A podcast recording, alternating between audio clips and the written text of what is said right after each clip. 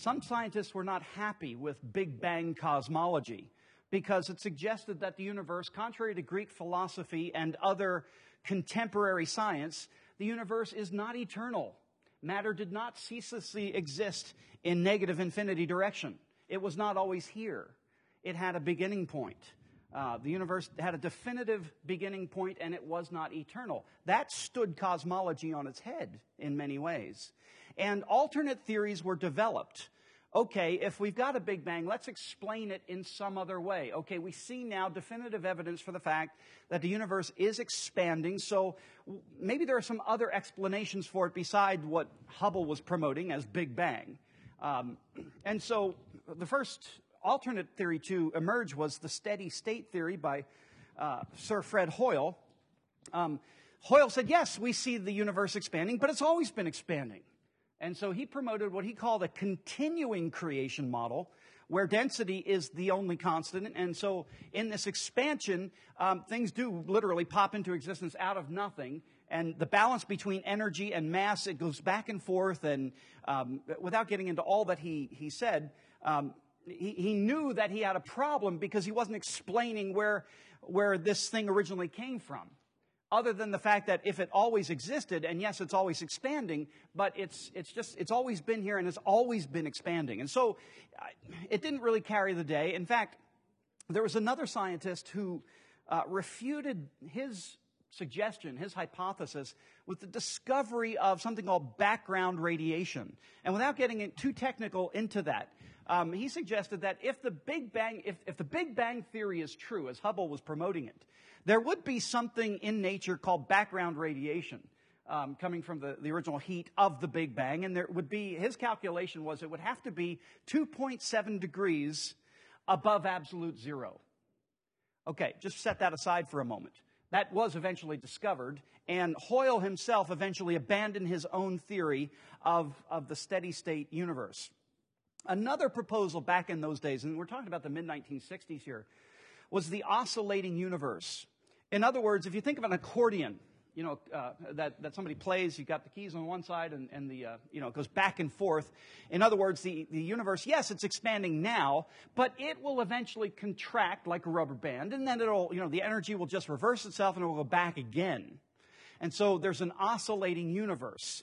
Um, gravity is dependent upon mass, and um, this, this theory was eventually rejected because it was calculated that there wouldn't be enough mass in the universe to allow for gravity to act on it and pull it back and forth. So, this theory, um, notice what keeps happening. We don't like the implications, the theological implications of the prevailing hypothesis that the universe had a beginning point, and so we look for other explanations. We can't stomach this one. Now, around that time, Stephen Hawking the brilliant uh, theoretical physicist. Uh, he's a guy who's in the wheelchair, uh, speaks through the, the, speech synthesizer. He just actually came out with a, a, new book that has a lot of people talking. Uh, back in that day, he actually solved the field equations for general relativity. And if you're not up on your Einstein, that's okay. I'm just going to, I'm uh, just building a bridge here to our argument for tonight basically what he discovered is that as you go back in time, the curvature of space time gets infinitely tight. In other words, the universe, as you go back in time, the universe, which is now curved upon itself because of gravity and mass, if you go back far enough in time, it actually it gets smaller and smaller and tighter and tighter and tighter, infinitely so, uh, to you, till you get to a place called zero spatial volume. In other words, if you go far back enough in, in, history, you have a zero point in time and you have a zero point in space. Now, I throw the question out how much matter do you think you can put in zero spatial volume? Any guesses? None. None. They called it a singularity. That was the prevailing view at the time. And, so, and we're still using the term cosmological singularity today. But you can't put anything in zero spatial volume by definition.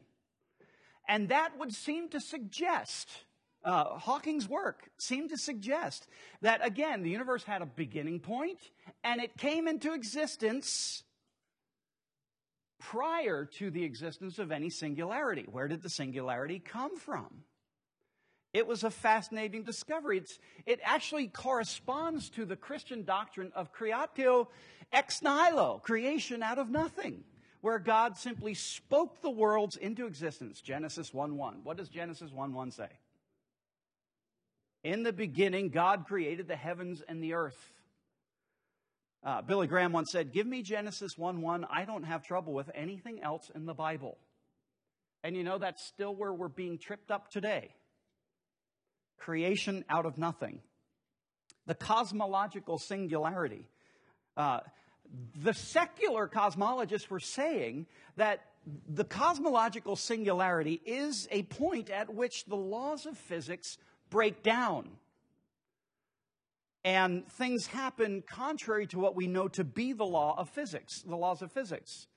Um, basically, all that to say this the, what Hubble discovered what Einstein discovered in, in the theory of general relativity and the expanding universe, you base that's remarkably similar to Genesis 1 1, creation out of nothing. And you go far back enough, you get to a place where time itself begins and space itself evaporates. Now, that's, that takes you to about the 1960s, uh, the mid 1960s in, in science, scientific history. Arno Penzias, who's a Nobel laureate, I think I have his quote in your notes there. He's the guy who accidentally discovered background radiation. He was just a general issue garden variety type of a physicist working for Bell Laboratories, and he actually discovered background radiation, and it was exactly what it was supposed to be 2.7 degrees above absolute zero. He said this The best data we have concerning the Big Bang are exactly what I would have predicted had I nothing to go on but the five books of Moses, the Psalms, and the Bible as a whole. Now, isn't that fascinating? Uh, in other words, he's saying, let's for a moment just treat the biblical witness with respect, uh, the biblical worldview, as a working hypothesis. What evidence would we find? He said, what we do find. Um, in other words, be- we have the beginning of a finite, that is a, not an eternal world, but a finite world, and the beginning of time itself. Turn to Titus chapter 1. The beginning of not just the material universe, but the beginning of time itself. Titus chapter 1. Could somebody read, you get there first, read it loud and proud like, a, like one of our children going for an Awana badge. Titus chapter 1, verse 2. Remember, I just said the evidence in the mid 1960s by, that observed by cosmologists suggested the universe had a finite uh, beginning point in time, and time itself had a beginning. Titus 1, verse 2.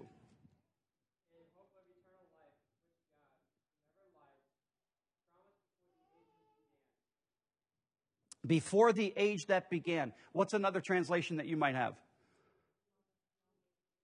Promised long ages ago. Anybody else have the translation that says before time began? Before the beginning of time. There's a hint in Scripture itself that time itself had a beginning. Now, isn't that interesting? I, I throw that in for free. Um, which worldview best explains the evidence? Which explanation has the causal power necessary to produce the effect? Does pantheism, I believe you talked about worldviews last time. Is that, is that true? Pantheism? God is everything and everything is God. God is in creation and not distinct. Uh, God is in this pew. God is in this lectern. God is in you. You are God. God is you. It's, that's a reduction of pantheism, but that's basically what it says. Can pantheism account for this effect known as the universe? Well, no.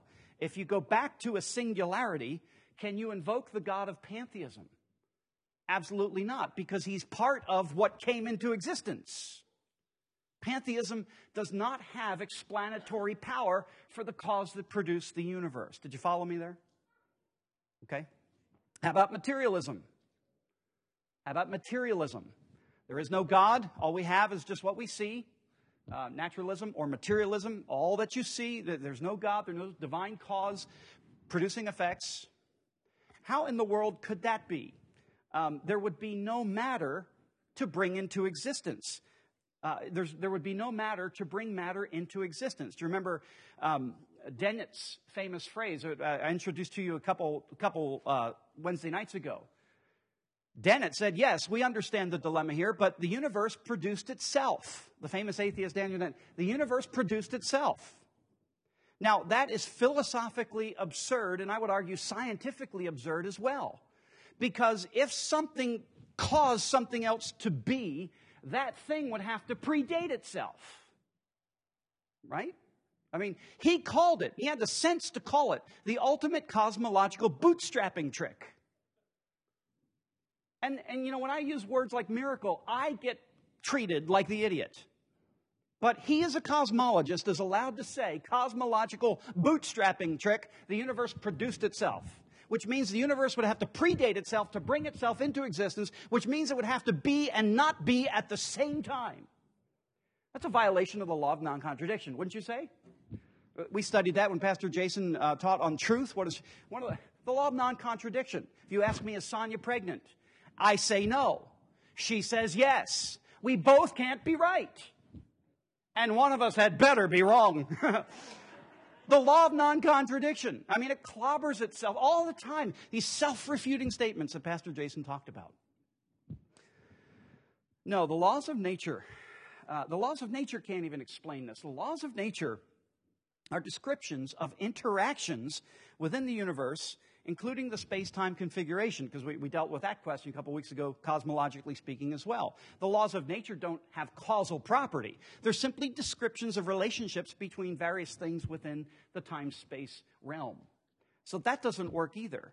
Um, so I think it's important to say this. Big Bang, and it's capitalized, and, and by Big Bang, don't, don't assume I believe everything the atheist believes about it.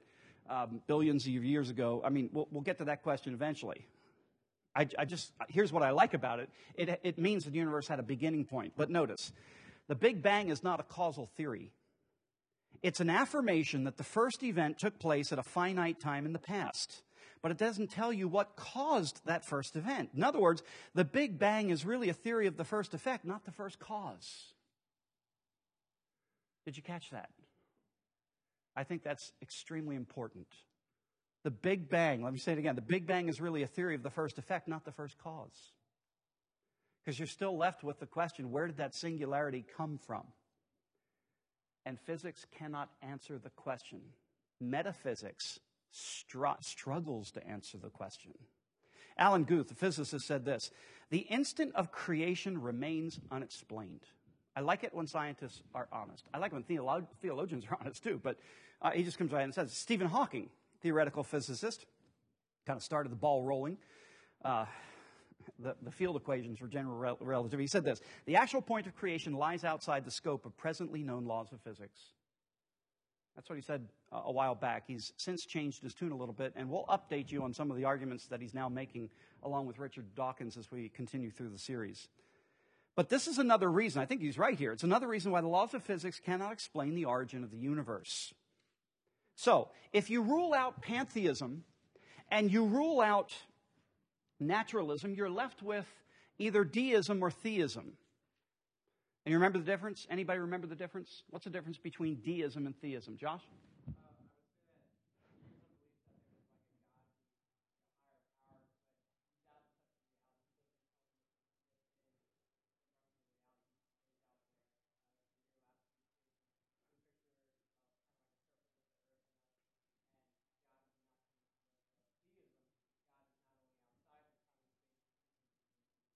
Okay, good. That's, that's not a bad definition. In deism, God exists, but he's, and, and he is separate, transcendent from his creation. He created this universe, but now he has nothing to do with it. It just kind of unwinds like a, a clock or a watch. Okay, that's deism. It's a, it's a, bit of a reduction, but that's it in, in, its, in its essence. Theism, on the other hand, says yes, God created the universe, and God upholds the universe, and God interacts with his universe presently. In fact, he holds all things together, as the Bible says, by the word of his power. Okay, so there's a difference between both of these could account for what we're talking about here. Remember, we said when you're talking about natural theology, classical apologetics, the best you can do is get to the existence of God. But which one? More is needed to make the leap, as C.S. Lewis went from being a theist to a Christian more evidence was needed. He made that journey. I don't know if Antony Flew did. Uh, we were talking about Antony Flew a moment ago. Uh, I hope he did. I hope he did. So, we, are we're, we're contending now we've either got theism or deism. More exploration is needed. Um, Charles Townes, uh, Nobel laureate, said this In my view, the question of origin seems always left unanswered if we explore from a scientific point of view alone. What is science? Observation. And reasonable conclusions from those observations. If we only invoke science without philosophy, without metaphysics, without theology, he says, you're, you're never going to get there. Thus, I believe that there is a need for some religious or metaphysical explanation. I believe in the concept of God and in his existence.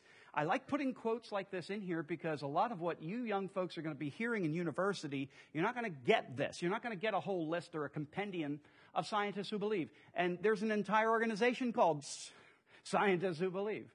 And so once in a while, we'll throw in uh, not just the atheist quotes and their position, but also the theist as well. So, um, if you posit the existence of a deity, says Charles Townes, you can explain the origin of the universe. Now, is that just is that just is it artificial to just posit something like that that you think has explanatory power and explanatory scope to account for all the data? Is that just is that is that cheating? Well, Maybe, except for the fact that none of the other metaphysical hypotheses are positing powers to produce the effect in question. They're just not doing it. Um, and if you're talking about the origin of space and time itself, you need something that exists outside of space and time. And interestingly, theists have always conceived of God in exactly that way a self existent, transcendent God. Exodus chapter 3. Moses at the burning bush. He sees a burning bush. I must turn aside and see this strange thing a bush that is on fire but is not consumed. It wasn't strange that a bush should burst into flames. I mean, that happened all the time in the desert when the conditions were right. The fact, what captured Moses was that here's this bush that's on fire but it's not being consumed. And Moses draws near and he hears a voice telling him, Take off your shoes, for the place where you're standing is holy ground. And he gets that mission to go to Pharaoh and tell him, Let my people go. And you know the story. Now, Moses says, Who should I say is sending me? What did God respond? How did God respond to that question? Who should I say sent me? If I just show up at the palace of Pharaoh and say, Let my people go, you know, well, who do you represent, you little pipsqueak? Who should I say sent me? What was God's response to that question? I am who I am. I am who I am. You got that one right. Okay, keep score. They're having a contest, I believe. Um, Yahweh is the Hebrew, the self existent God, the one who owes his existence to no one or no thing. Remember that, that question we dealt with a couple weeks ago? Well, if you're saying, Tim, that every every effect has a cause. What caused God? And if you remember my response, it was twofold. Number one, my premise is not that everything has a cause. My premise was everything that begins to exist has a cause. That's, that's a bit of a dodge, and I admit it. But the second, the second response is some things exist by the necessity of their own nature. Some things exist by the necessity of their own nature. We used, for example, numbers. The number seven where did seven come from? It just is. It exists by the necessity of its own nature. Um, and there are things like that in the universe, and we would say outside the universe, Yahweh being the prime one. So, in Scripture, we have the testimony that God Himself is the self existent, uncaused cause of everything. I am that I am, or I will be what I will be. I was what I was. I am. Isn't it fascinating? And this is another study altogether. But when Jesus showed up, how many times do you see that expression on his own lips? I am. Yes, theism says that this God not only created the universe, he entered it, became uh, subject to its laws in the person of Jesus Christ. Okay. Um, Revelation chapter 1, Jesus said, I am the Alpha and the Omega, the first and the last the beginning and the end. And there he's taking more names of his father to himself. So, all that to say this atheism is a theory that's running out of time. Quite literally. Atheism is a theory that's running out of time. Now, that's our bridge from the cosmological argument to the teleological argument. The cosmological argument, as we've seen now for these several weeks, makes a compelling case that there's a transcendent cause of the universe. Okay? Transcendent meaning outside. Something outside the universe created the universe. The teleological argument goes a step further. The teleological argument makes a compelling case that there's an intelligent cause of the universe. There's purpose. There is intentionality. And yes, there is design. The word telos is Greek for goal or purpose. You could loosely translate it design. And that's where the, the term teleological comes from. The teleological argument makes a compelling case that there's an intelligent cause of the universe. A few quotations from some physicists. Paul Davies at Adelaide University, he said this The really amazing thing is not that life on earth is balanced on a knife edge but that the entire universe is balanced on a knife edge and would be total chaos if any of the natural constants were off even slightly. Now, you might want to circle that word constants, we'll come back to it. Uh, but he's saying something very important here. It's not just, not just um, that this earth is finely tuned and it appears to be designed and is balanced on a razor. The whole universe, he said, is like that. In fact, in the last several decades of cosmology, um, the, the, teleological argument has come roaring back because of discoveries made just between Stephen Hawking's heyday and now. And we'll, we'll talk about that a little bit tonight. So, when we talk about design, we're not just talking about looking through a microscope, we're talking about looking through a telescope as well. It doesn't matter which direction you look, through the telescope or the microscope, there is evidence of design. And so we're going to spend a couple weeks actually looking at, at that evidence. Uh, Martin J. Rees, Cambridge University prof, said this The possibility of life as we know it depends on the values of a few basic physical constants, and, uh, and it, in some respects, is remarkably sensitive to their numerical values. Nature does exhibit remarkable coincidences. Somebody wants to find a coincidence is when God winks. That's not a half bad definition. Um, he's saying something very important there. Again, he's just, I'm just stacking up these quotes because even atheistic or deistic or, or sometimes theistic uh, cosmologists, obviously, would say these kind of things. Here's another one Sir Fred Hoyle. Remember, you saw that name earlier tonight, Fred Hoyle? When he had a whole problem with uh, th- this idea of a cosmological singularity and a starting point for the universe. And he was trying to find an alternate explanation. Do you remember that? We talked about that a little bit earlier.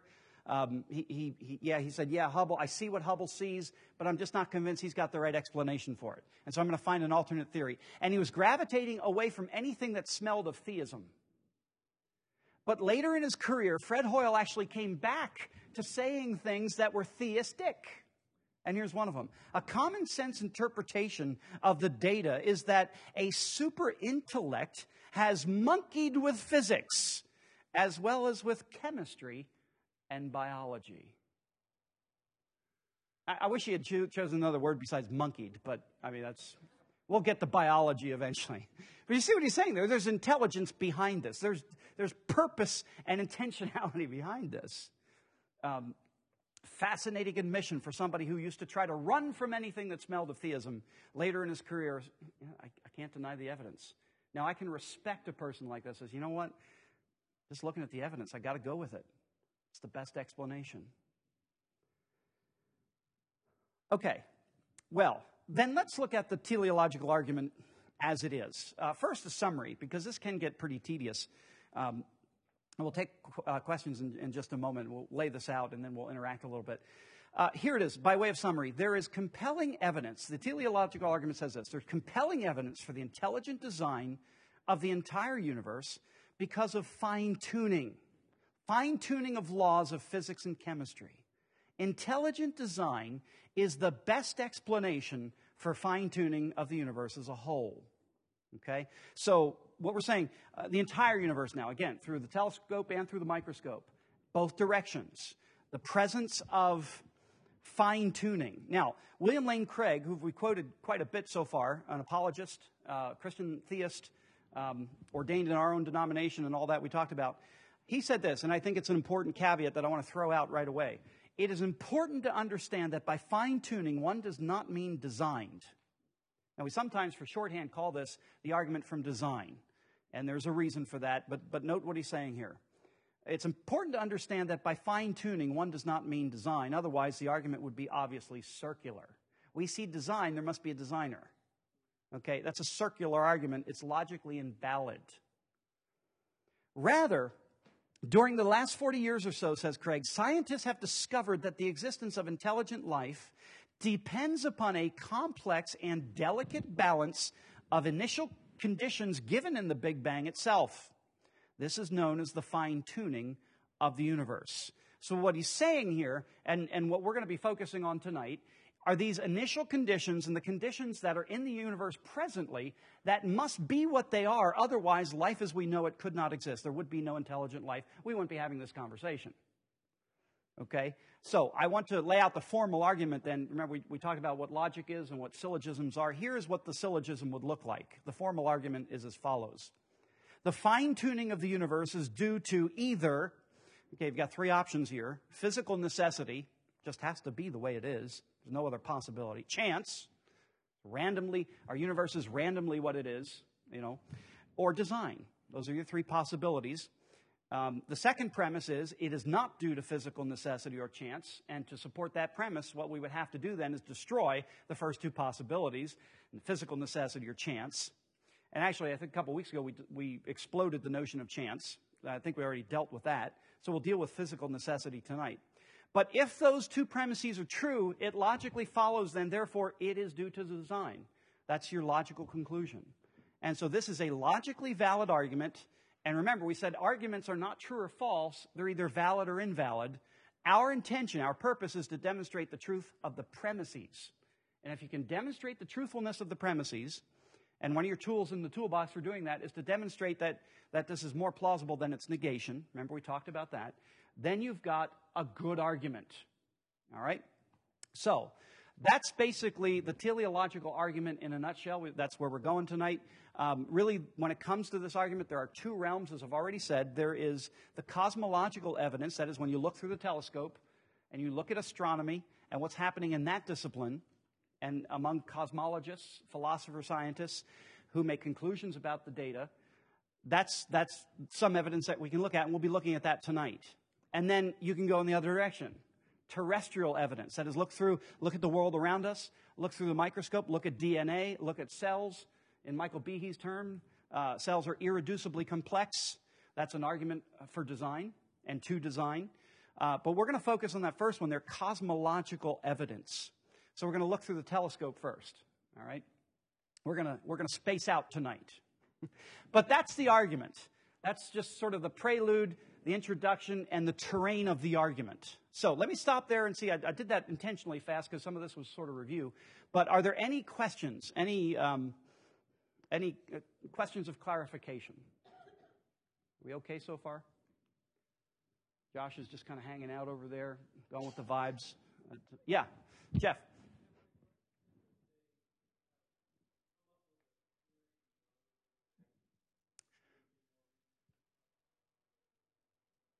Yes, we're going to get that. We'll, we'll, get that tonight. The multiple world theories, uh, the the, uh, the world ensemble, the theory of everything, string theory. Lord help us not to get into that, but string theory is one of them. Um, we'll try not to get overly complex, but uh, remember, the first night we laid out the outline of this discipline called apologetics, and we're sort of doing a flyover here. Just you know, whet your appetite a little bit. You can land the plane. You know, having done the flyover, you can land the plane on any of these areas that really interest you. Pastor Jason right now is working on, on the moral argument, which, which we pretty much agree is the strongest argument when it comes to natural theology. And so a couple weeks we'll be unfolding that. Um, maybe you're really grabbing, you, man, that's, that's, there's some strength to that argument. I'm going to follow this up. You might want to start right with C.S. Lewis because that's how he begins mere Christianity. So we're, we're kind of doing just a flyover. You can land the plane wherever you want, and, and you can spend the rest of your life in any one of these areas. Um, so, good question. And we'll, we'll get to some of the alternate theories um, beyond the Big Bang. Okay, cosmological evidence. As we've talked about before, the, the universe is expanding at a very precisely calibrated rate. We know that astronomically. And theists and atheists all agree. The universe is expanding at a very precisely calibrated rate. This precisely calibrated rate is life friendly. In other words, it has to be, it absolutely has to be what it currently is, that rate of expansion. Otherwise, life as we know it would be impossible. And, and it is almost universally agreed among cosmologists, again, atheist, theist alike, that if the universe were expanding faster than it is now, then there would be no structure in the universe. Uh, galaxies and stars could not form. If it were expanding too fast, the necessary material would not be able to come together and hold together to form the material universe that we know. Okay, again, everybody agrees with that. I should say almost everybody agrees with that. And also, conversely, if the universe were expanding slower than it is, the universe would collapse back on itself. And instead of having the Big Bang, you would have the Big Crunch. It would go, you know, it's expanding now. And if at some point, it, like the oscillating universe, um, it would come back and it would crunch on itself. It would not be able to, uh, in other words, the gravitational pull would not be able to overcome the expansion that's happening. And so it, or actually it would overcome it and it would collapse back like a rubber band.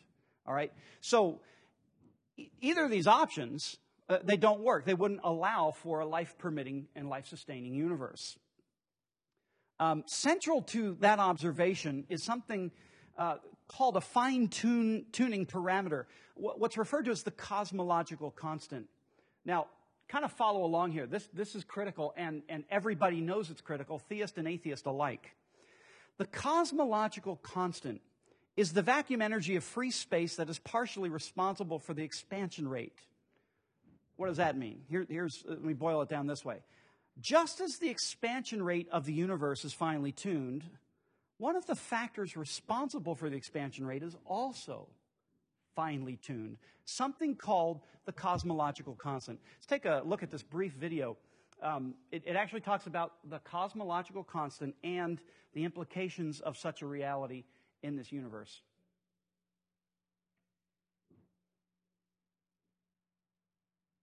The key issue is what we still don't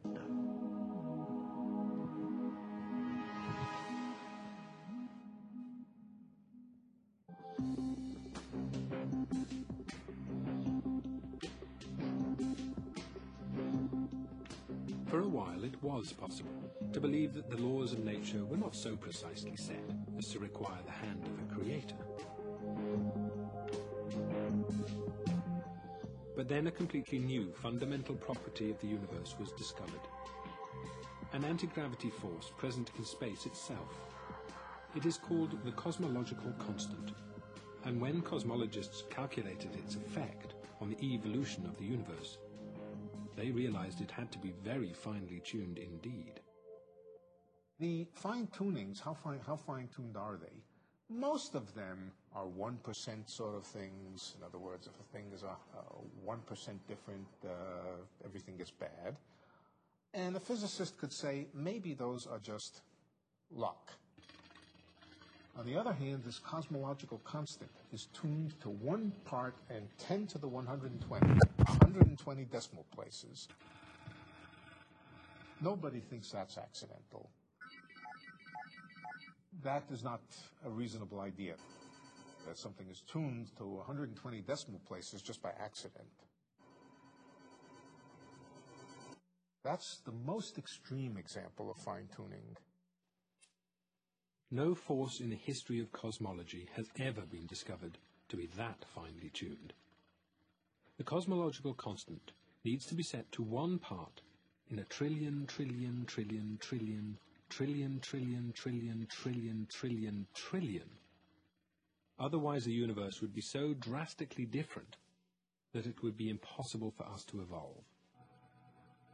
That the cosmological constant arrived at such a tiny value by chance seemed to be out of the question. But the alternative explanation was also impossible to contemplate. Physicists uh, did not want to accept the idea that the laws of nature might be controlled by, uh, by well, the benevolence of nature. There should be no reason why the luck should just have it that we can exist. It's too much, it's, it's a stretch. It's much too far to stretch. It seemed that hidden in the laws of nature was a value so precise that it was impossible to deny that our universe was designed. But a designed universe requires the existence of a designer, a notion that even the anthropic scientists did not want to entertain.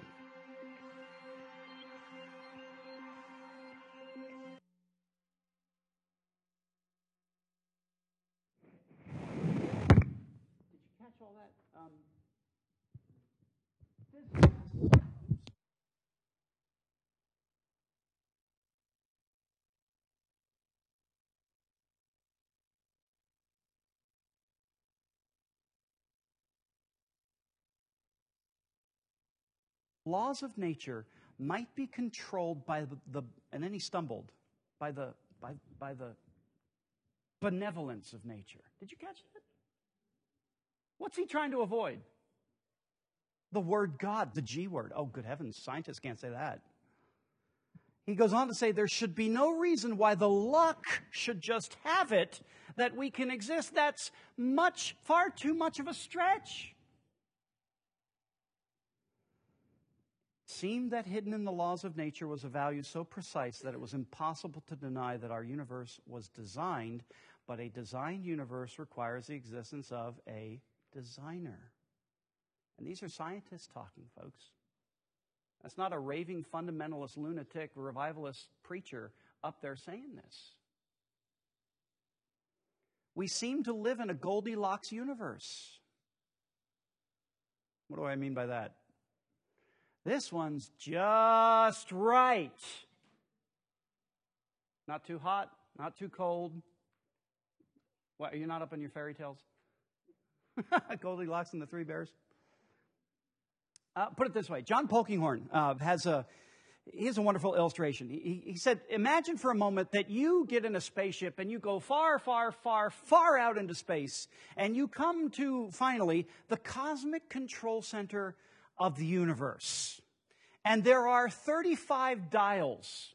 And that's, that's what cosmologists have discovered. There are about 35 constants in our experience that must be exactly what they are, otherwise, life would not exist, life as we know it. 35 dials. For example, uh, things like the expansion rate of the universe, that has to be what it is. The speed of light, uh, c in the famous E equals mc squared uh, equation of Einstein.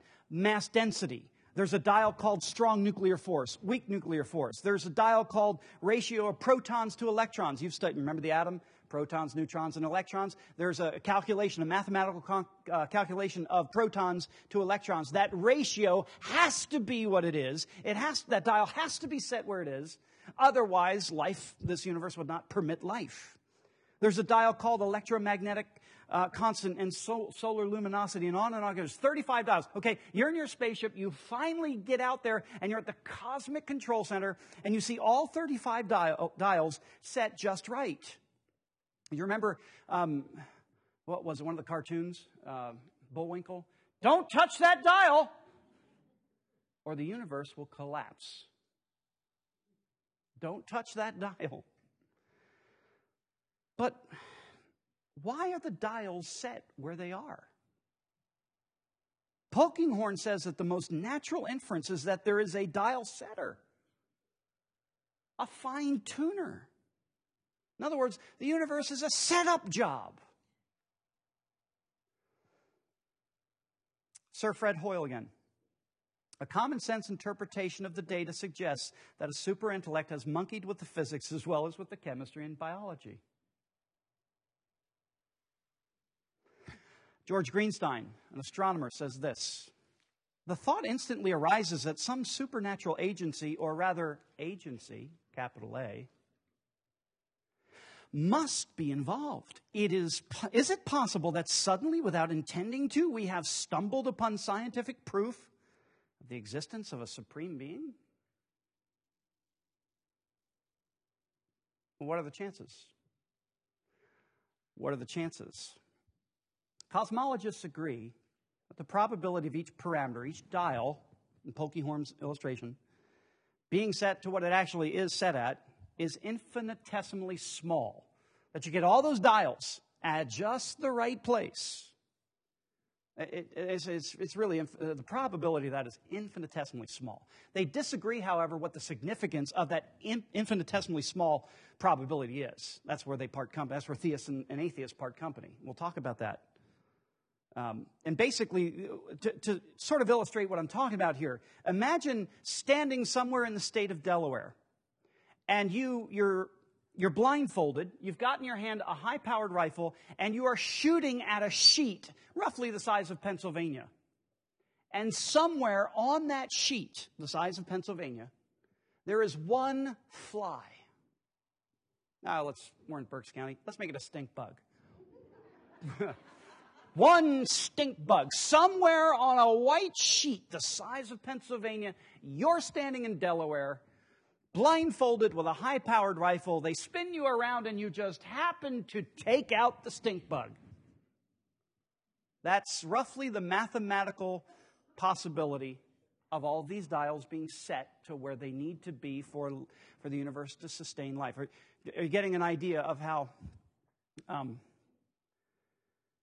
and yet, some people say, yeah, that happened. That happened. We'll get to why, why they say that. But I want to illustrate the absurdity of, of thinking that that is, that that explanation has causal power. That, that explanation is legitimate. I think for the most part, we're suspicious of chance being a suitable explanation for the alignment of conditions that results in a specific outcome. For example, um, garden variety padlock, okay, combination lock, and there are middle age eyeballs, 40, 40 numbers on it times three, okay? So the combination to open this lock, the mathematical probability that I could just give it to one of you and without knowing the combination, you could open it, is 1 in 40 times 1 in 40 times 1 in 40. Somebody want to do that? You got a calculator? 1 in 40, that number times 1 in 40 times 1. Do you see, do you see where that comes from? Diane, give it a whirl. Three numbers, any numbers, open the lock. Think she'll be able to do it? Anybody have a calculator? Anybody working on that? One in seventy-two hundred. Is that? Does that work? Forty times forty. It's astronomical, and that's one divided. That big number, forty times forty times forty. One divided by that. This is, you know, it's unless you're well caffeinated, you just did it. Anybody else want to try? Sharon? Oh, come on, just for fun just for fun. Tracy, here you go. Come on. Tracy, you're a softball player, you're an athlete, you can do anything. Come on. Think she'll do it? If anybody can do it. what is that number? 40 times 40 times 40. 64,000. So 1 divided by 64,000, that's your mathematical probability of her getting it. You get it? Have we proved our point here? Anybody else want to try? Of course you want to try. Josh is going to try. 1 over 40 times 1 over 40 times 1 over 40. You have that number yet? Amy's a tax specialist. She can do anything with numbers.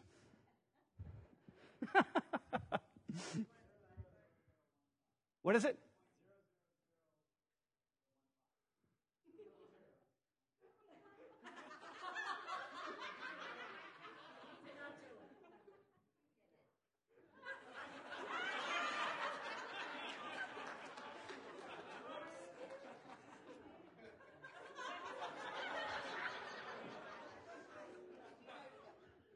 How'd you do that?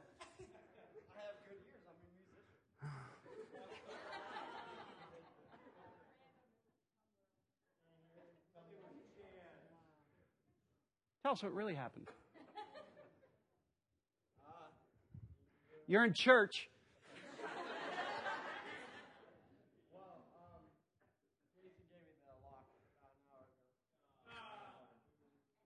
And the combination?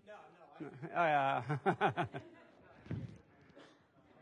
as soon as he opened this, remember, remember I said we're suspicious. We are suspicious of chance being a suitable explanation for the alignment of conditions that results in specific outcomes. As soon as he opened it. Now, some of you were laughing because it looked like I had been embarrassed. But the joke's on you. You knew intuitively he was in on this. That this was rigged. You knew it. You knew it was rigged. Although with Josh, anything is possible, I guess. what are the chances? What are the chances? Well, we gave you a mathematical point zero zero zero one five something. Okay, and you can after that it's incomprehensible values, and you have no idea how to visualize it. I think let's hear it for our. You want the lock? Why don't you? Since you know the combination. All right. You knew, you knew something was up. Now, I want you to imagine everybody in the United States of America doing that very same thing. They don't have the combination. And they all get, all 350 million of us, we open our lock on the first try. That's this number we're talking about when it comes to the cosmological constant. Anybody sensing intuitively that the game is rigged by a capital R rigger? Now, here's why we infer design. Let's get, I, I don't want to be, uh, I don't want to be flippant here. This is important. Why do we, why do we not infer design merely because of improbability? I mean, improbable things happen all the time. Some people win the lottery, right? That's kind of improbable. We infer design because of what's called specified improbability. In other words, conformity to a meaningful, independently given pattern. In other words, the same guy doesn't win the lottery every day that he plays. Then you would know the thing was rigged. See the difference? There is a specified probability or improbability. Um, Think for a moment of a chimpanzee sitting at a computer keyboard, just moving its digits. You may get something that's just a page full of gibberish when the thing is printed, or, but what what if you got a Shakespearean sonnet? Love is not love, which alters when it alteration finds, nor bends with the mover to remove. Oh, no, it is an ever fixed mark. That, okay, you, you would know what's going on here. Or how about the perfect poker hand? I hope you don't know what that is. I don't, but I'm just, the perfect, the perfect poker hand being dealt every single time. Or pinochle. I, I like pinochle. I know nothing about bridge. Dutch, Dutch blitz, if you like. What the probability of getting that hand every time it's the same? It doesn't matter. But if a perfect poker hand, a full house, let's say, is that is that the highest? Royal flush. Let's suppose a, Let's suppose we dealt a royal flush every time. It's the same probability as any other hand. 1 in 52, 1 in 52, times 1 in 52, times 1 in 52, times the number of cards you give. Okay, mathematically the probability is the same. But if you get the same pattern every time, a royal flush every time, you know the thing's rigged. And if you do that at Vegas, I, they tell me, that they throw you out of the casino. The game's rigged. The correlation of conditions that allow for life and the value of the constants of fine tuning forms a functionally significant outcome. Functional, I would call life a functionally significant outcome, wouldn't you? Well, most of you. the teleological argument does not contend for the existence of any universe however improbable it might be. No, it contends for the existence of a specific, highly improbable, life permitting, life sustaining universe against all odds to the contrary. This fine tuning, I would submit to you, cries out for an explanation. So don't let people throw at you a bogus lottery analogy as soon as well this, this is highly improbable and the number is 0.00 or 10 to the you know 10 billion. No, no. The correct lottery analogy would be something like this: um, winning the lottery every single day, the same guy winning it every. That's closer. So don't let people say, "Well, improbable things happen all the time." a life-sustaining universe could come into existence Improbably. Don't buy it. We're not even in the same realm. So that's why we infer design. Um, or, or, let's get even more specific. I, I, want you to think, if you can think of these high numbers, I want you to imagine a sea of, of red balls. How many? A billion, billion, billion. And one of them is white. A sea of red balls, one of them is white. A billion, billion, billion. That's, that's how many you've got in this pile. And you just happen to reach in and pick the white one five times in a row. That's the number we're talking about here. Okay, now, William Dembski, uh, who has a book called The Design Inference, says that there's two features essential to a design inference. Number one, a highly improbable event.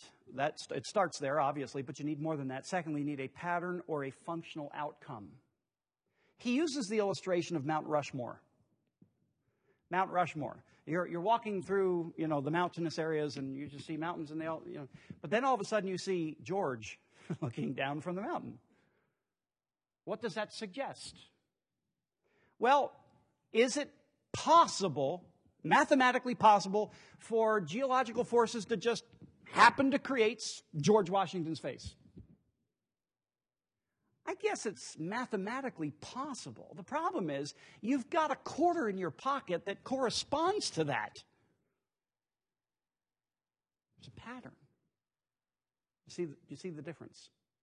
So it's not just probability, it's probability plus pattern. Uh, Fine tuning allows life to be. And that's why this goes from, this goes way beyond intuition now to argument. This number is astronomically small. Back to Jeff's question. But what about?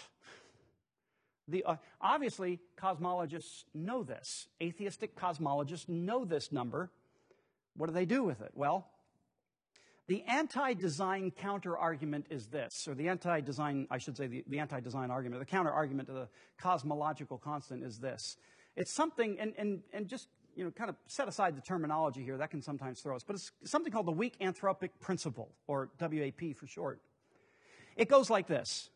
Generally speaking, we should not be surprised that we live in a universe in which the conditions that are necessary for our existence are actually present.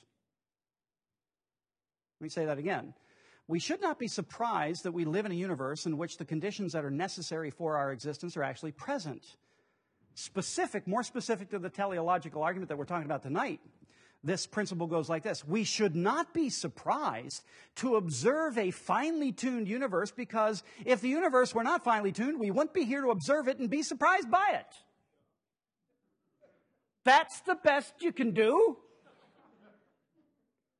Did you follow that? I mean, I, mean, I know we're, we're, it's getting late and, you know.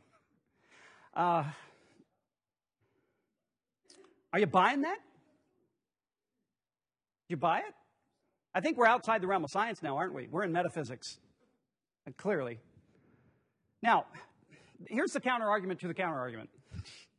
Part of the WAP, WAP, I'm Italian. I, that was a slip. uh, Valentino my name ends in a vowel. Uh, part of the WAP is logically fallacious. Now, here's the true part of the statement. We should not be surprised that we do not observe conditions that are incompatible with our existence. That's a true statement. Why? Well, because if they were incompatible with our existence, we wouldn't be here to observe them. Now, that, that's true, but I would say it's trivially true. Yeah, uh, that's.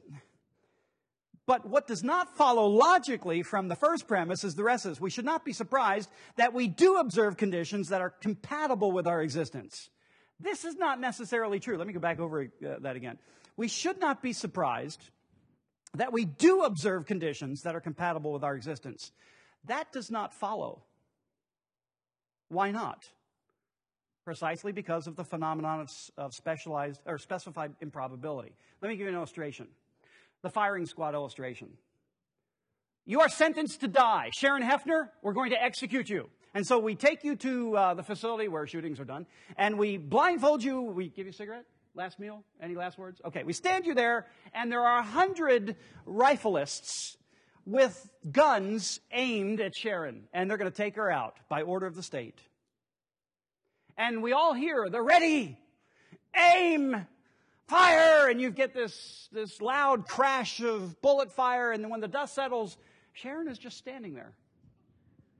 She's still alive, chewing on her cigarette. I'm sorry, just kidding. Um, it's a bit like saying this. I guess I shouldn't be surprised that they all missed. After all, if they hadn't missed, I wouldn't be here to be surprised. Given that I'm still here, I would have expected them all to miss. That's what this crazy WAP is alleging. Isn't that ridiculous? That's the best they can do to undercut the cosmological constant. Now, that's obviously ridiculous. You could reasonably, be, uh, reasonably conclude the whole thing was a setup. They all intended to miss, or their rifles weren't loaded, or something explains why she's still standing here. This principle is often used as an argument against those who would infer design based upon the specified improbability of a life permitting, life sustaining universe, but it's clearly a fallacious argument. Don't fall for it.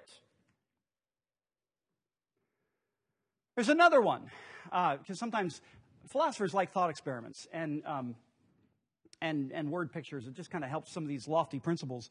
Um, it's the case of, of, of, insurance fraud. Let's suppose that you're an insurance adjudicator or whatever they're called. They go out, uh, there's a, a building burned down, and you are cha- charged with going down to find the cause so you know how to settle the insurance claims.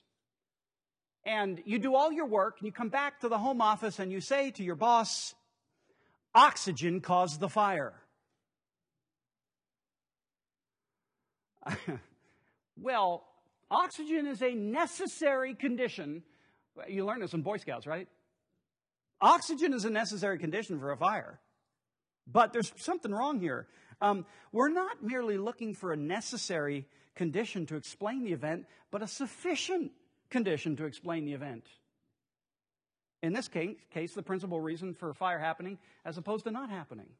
Now, technically, and we'll, we'll, go by this quickly, but the problems with the weak anthropic principle are these. Number one, it does not explain why the necessary conditions of life in the universe are so improbable. And secondly, it confuses a necessary condition with a, with a cause, and they're radically different. But I think the illustrations kind of captured a little bit better. All that to say this uh, a philosopher and mathematician by the name of Brad uh, or uh, David Berlinski. You might remember this guy from if you watched Ben Stein's Expelled, anybody remember that? This guy was quoted, he was, he was on, he was captured on video several times. This guy is ethnically Jewish. He's a mathematician, philosopher. He has for a long time resisted um, any theistic inclinations. But again, as he gets older, like Antony Flew, and, and begins to examine the stuff more deeply, he, there, there's a brute honesty about him, and that's why I think Ben Stein kept quoting him on Expelled. He says this No argument can ever be absolutely conclusive. And the anthropic fine tuning argument stops just short of knockdown proof. For there could have been millions and millions of different universes created with each with differing settings. Or I'm sorry, I've got the, I'm on the wrong page. Sorry. ah, I need more caffeine too. If you want speculative extravaganza, and I love that expression, speculative extravaganza. You do no better than turning to contemporary physics. The answer that Brandon Carter gave, and he was one who popularized the, uh, the WAP, he said this Well, you know, guys, if the universe weren't fine tuned for our existence, we wouldn't be here. and he retorts, But we are here, so it is fine tuned for our existence. Obviously, something necessary has occurred, argues Berlinski. What better explanation than the fact that what is necessary is necessary? Whereupon the door discreetly closes and the physicists stalk off. They just don't like this conclusion. I love it. Now, for these, uh, getting further into the arguments of well, how, how, what explains this, this astronomically small number of the cosmological constant. What, what, what does an atheist do with it? Well, here you go. Um, Carl Sagan popularized that expression billions and billions, emphasis on the B. You know, he's long since stepped into eternity. Uh, but he used to make the argument that the cosmos is all that there is and all that there ever was, all that there ever will be. No God, nothing. But here's, here's, the, here's the prevailing theory of why that cosmological constant looks so small and intimidating to an atheist. They've got an answer for it. Here it is. They posit what's called a world ensemble. They propose that there are many worlds, many universes, whether uh, the multiverse, not a universe, not just one, but multi. There's a, this is a multiverse. We now are just in one universe, but there are many, many more universi. It's the multiverse theory. Um, in other words, there's a vast number of other universes that exist. And if that's true, then we can explain our universe as a legitimate chance in a cosmic lottery. The specified improbability of fine tuning is no longer a necessary explanation. So you see what just happened here. It's not just one universe, there's a gazillion universes. I mean, it's a gazillion. Um, it's like having the whole sheet the size of Pennsylvania filled with flies. So they're suggesting. In other words, chance has been resurrected now by the existence or the or the projected positive existence of a gazillion other universes, of which our universe is just one of many, many, many, many, many. Which means what? The probability of that cosmological constant in our universe is not as improbable as we thought. There's not as many ping pong balls in the Pennsylvania lottery machine. Okay? That's essentially what we're, what we're saying, what they're saying here. Chance gets a new lease on life and it resurrects the possible existence of other universes.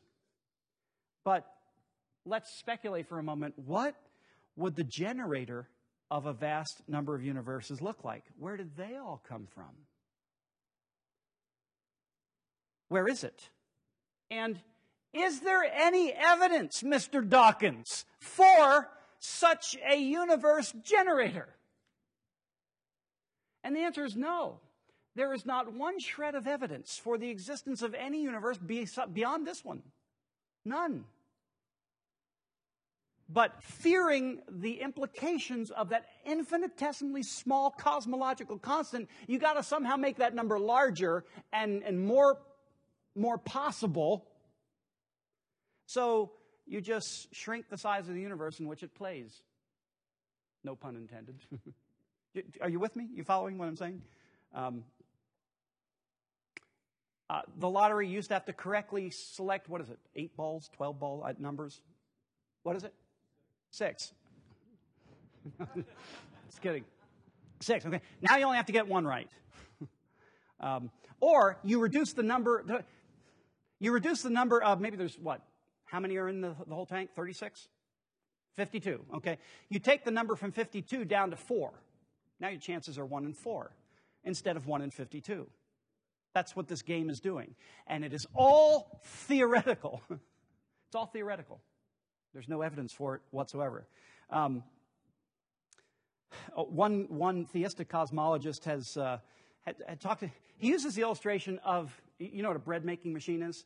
And, you know, I can have you over and we used our, we made bread with our bread making machine and look at this bread, isn't it wonderful? It's such a finely tuned, nice, it does what we want it to do and it, it cranks up. But what this theory is saying is that we now have a bread making making machine. A machine that makes bread makers. My question is, have we solved the problem? Even just taking the theory at face value, have we solved the problem? Well, I have, I have some questions here. Where did the universe generator itself come from? does I mean, you've got the same problem with the bread making maker as you do with a bread maker. Don't you? Where did it come from? I see it sitting there on the counter. Where did it come from? Very nice to have a bread maker. Oh, nice bread maker. It came from Sears or whatever. Where did the bread making maker come from?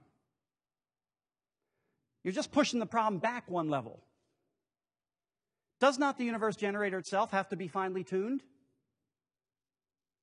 I mean, it's, it's, if you're going to make bread, you got to fine tune your bread maker. It's got to be set at certain settings. You got to put the right ingredients in it, or you're going to get something else other than bread. It's got to be fine tuned. Well, if that's true of the bread maker, don't you think that's also true of the bread making maker? Or the bread maker maker? I think you're with me. Does this hypothesis not just push the problem back one level and not solve anything? Does this hypothesis not violate the principle of Occam's razor? Anybody remember that? What's Occam's razor? Do not unnecessarily multiply causes. Those guys obviously don't use Occam's razor. I, do, it's a philosophical principle. Do not unnecessarily multiply causes. One cause will do if it's a good one. You see what's going on here in cosmology? We just don't like that conclusion, so we had better keep working on one we like. Paul said that's what happens. Romans chapter 1. It's not for a lack of evidence what, what's, what happens with fallen man? It's not that there's not enough evidence. What do we do with the evidence? We suppress it. Stephen Meyer, I think you saw a, a, a clip of him last week. He said this No argument can ever be absolutely conclusive, and the anthropic fine tuning argument stops just short of a knockdown proof. For there could have been a million, millions and millions of different universes created with each different settings of the fundamental ratios and constants. So many, in fact, that with one, uh, that one with the right set was eventually bound to turn up by sheer chance, namely this one. We just happen to be the lucky ones. But there is no evidence for such a theory whatsoever. On the other hand, the evidence for the truth of the anthropic fine tuning argument, not the, not the WAP, but this one, is of such an order of certainty that in any other sphere of science, we would regard it as absolutely settled. To insist otherwise is like insisting that Shakespeare was not written by, by Shakespeare because it might have been written by a billion monkeys sitting at a billion keyboards over billions of years. But so it might. But the sight of the scientific atheist clutching at such desperate straws has put new spring in the step of theists. For the first time in more than a hundred years, they no longer feel the need to apologize for their beliefs. Perhaps now they should apologize for their previous apologies. Game, set, match, Stephen Meyer. This is a reasonable conclusion as far as I'm concerned. And then you can then we'll have some questions and answers. Intelligent design provides the best explanation of the fine tuning of the laws of physics and chemistry. And thus it points to not only a transcendent cause of the universe, but also an intelligent and rational one. A cause that exists beyond the universe and seems to have intentionally designed the universe with living beings in mind.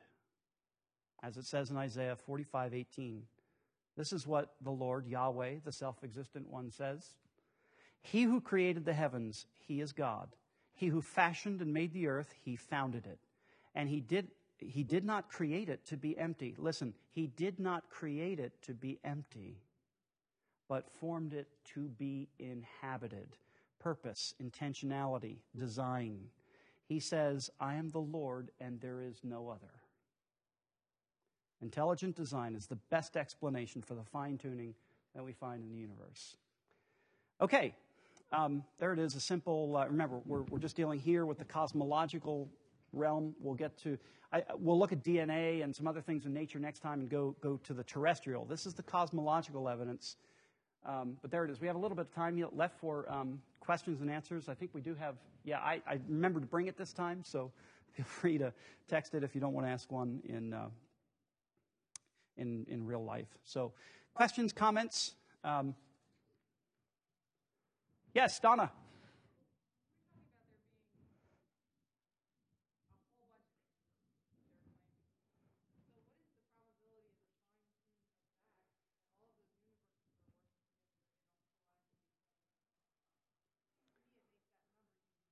Yeah.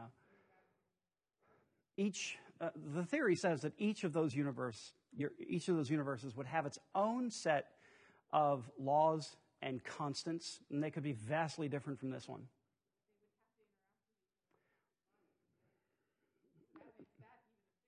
Yeah. Yeah. Um, to answer your question would be to theorize about a theory, and a bad one at that. Um, for a, a theory for which there's absolutely no evidence whatsoever. So you're compounding just as a just as an exercise in logic and thought. You're compounding um, exponentially the difficulty of answering a question like that. Presumably, there would be uh, some interaction. This one's going to collide with that one. Or maybe not, because we just don't know what the universe generator is, where it is, what it's exactly doing. But you essentially have layer upon layer upon layer upon layer upon layer. Of, I mean, they're all over the place. And I wouldn't even begin to know how to answer a question about a hypothetical theory for which there's no evidence. but I'm sure it's done. We pay people big bucks for this. It's called tuition. That's a good question.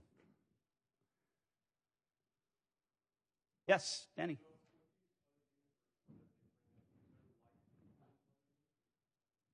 Maybe. If the conditions are right, if it's got a cosmological constant similar to this one, what are the chances of that? Two? Like the lottery being won two days in a row?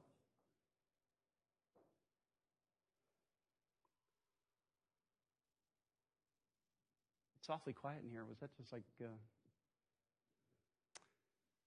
What is the combination?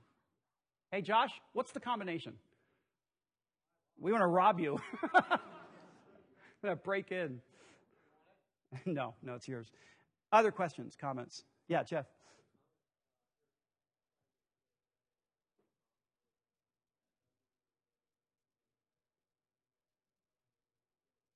Yeah.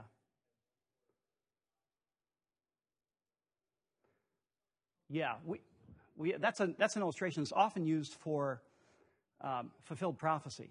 What are the chances that Jesus could have accidentally fulfilled all the prophecies mentioned about him in the Old Testament? Yeah, that's, yeah, it might be, might be, actually, that's a smaller number than, than the cosmological, a lot smaller than the cosmological uh, constant. And, and that number itself is uh, huge. But yeah, that's, that's, that illustration is uh, Texas, foot deep of quarters. You picked just the right one on your first try and we will that's now when when jeff when we talk about fulfilled prophecy what type of apologetic is that? Do you remember? What's that called? Well, well let me back up. What are the three major branches? Three major types of apologetics. There's what we did tonight classical or natural theology. We're not appealing to scripture. There's another kind in which we do appeal to scripture. That's called presuppositional apologetics. And then evidential apologetics. We're actually looking at things like fulfilled prophecy, archaeology, biblical criticism, and other things to make a case for the truth of. By the way, whenever you read one of those books, The Case for by Lee Strobel, that's an evidentialist apologetic. What he's doing is just throwing as much evidence out there as he can to help you come to the conclusion yeah, I can believe this. Are you familiar with the case books? The case for Easter, the case for Christ, the case for faith, the case for this, and that, and the other. His swan song is going to be The Case for Lee, an autobiography. Other questions, comments? Yeah, Jason? I think life is defined, um, help me out here, I think it's defined as um, an organism that uses the energy of its environment to process and then reproduce itself after its own kind. I think something like that is uh, how a cosmologist would define life. Of course, there's other ways to, de- for example, there's many ways to define a circle.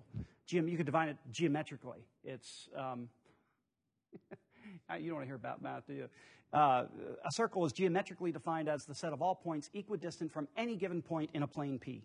Okay, that's a geometrical definition of a circle. There are other mathematical or algebraic definitions of a circle involving pi, r, and so forth there are many ways to define life, but one way a cosmologist would define it is an organism that uses the energy of its environment to process it and then reproduce itself after its own kind.